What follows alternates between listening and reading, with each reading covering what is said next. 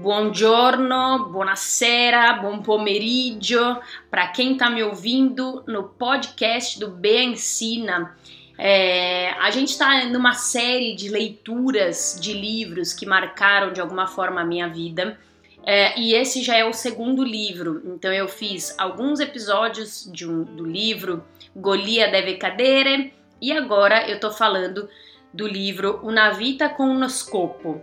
Um, esse livro marcou muito a minha vida quando eu era adolescente. Eu li esse livro pela primeira vez quando eu era adolescente. E ele veio parar na minha mão de novo agora, depois de, de velha já, é, com uma certa idade avançada. E ele, incrivelmente, hum, conseguiu me marcar mais ainda. Então é muito legal ver é, como o que é o amadurecimento na nossa vida também, né? Então, eu quero ler um outro pedaço, na verdade é a continuação do terceiro episódio, que é quando a gente começa a conhecer qual é o nosso objetivo de vida, né? O porquê da nossa existência. Então, olha lá, acompanha comigo. Conoscere il tuo scopo dà un obiettivo alla tua vita. In tal modo puoi concentrare i tuoi sforzi e le tue energie su ciò che è importante. Diventi efficiente diventando selettivo. Fa parte della natura umana essere distratti da problemi di scarsa importanza. Henry David osservò che la gente vive una vita di calma disperazione ma oggi una descrizione migliore è distrazione senza scopo. Molte persone sono come dei giroscopi, girano e girano attorno a velocità frenetica, ma non vanno mai da nessuna parte. Senza uno scopo chiaro, continuerai a cambiare direzione, lavoro, relazioni, chiese e quant'altro sperando che ogni cambiamento possa calmare la confusione o riempire il vuoto del tuo cuore. Pensi, forse stavolta sarà diverso, ma ciò non risolve il tuo reale problema, una mancanza di obiettivo e di scopo. La Bibbia dice: non vivete con leggerezza spensieratamente Siate certi di capire ciò che il maestro desidera. La forza della concentrazione su un obiettivo si può vedere nella luce.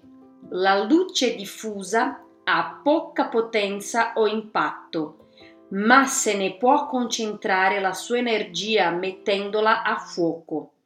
Con una lente di ingrandimento i raggi del sole possono essere concentrati fino a incendiare erba o carta. Quando la luce è messa a fuoco, ancora di più come un raggio laser, essa riesce a tagliare anche l'acciaio. Non c'è niente di tanto potente quanto una vita focalizzata su uno scopo uomini e donne che hanno fatto la più grande differenza nella storia sono stati quelli che si sono concentrati di più. Ad esempio, l'Apostolo Paolo quasi da solo diffuse il cristianesimo nell'impero romano. Il suo segreto era una vita concentrata. Egli disse: Io sto concentrato, tu concentrando io sto concentrando tutte le mie energie in questa sola cosa. Dimentico il passato e guardo avanti verso ciò che mi sta davanti. Se vuoi che la tua vita abbia un impatto, mettila a fuoco. Smetti di vagare, smetti di cercare di fare tutto. Fa meno cose elimina delle attività, anche se positive, e fa solo ciò che è più importante. Non confondere mai l'attività con la produttività. Puoi essere impegnato senza avere uno scopo, ma a che serve? Paolo disse: rimaniamo concentrati su quell'obiettivo, quelli di noi che desiderano tutto quello che Dio ha per noi. Uma outra hum, linda reflexão sobre como concentrar a nossa vida nas coisas certas, como ter objetivos certos, como uh, procurar fazer aquilo dentro dos nossos objetivos que possa realmente levar a nossa vida para algum lugar. Essa é a mensagem de hoje. Então, espero que você tenha entendido tudo. Espero que tenha sido mais um momento útil para você treinar a sua escuta e útil para aquecer o seu coração também. A gente se vê no próximo episódio. Até lá!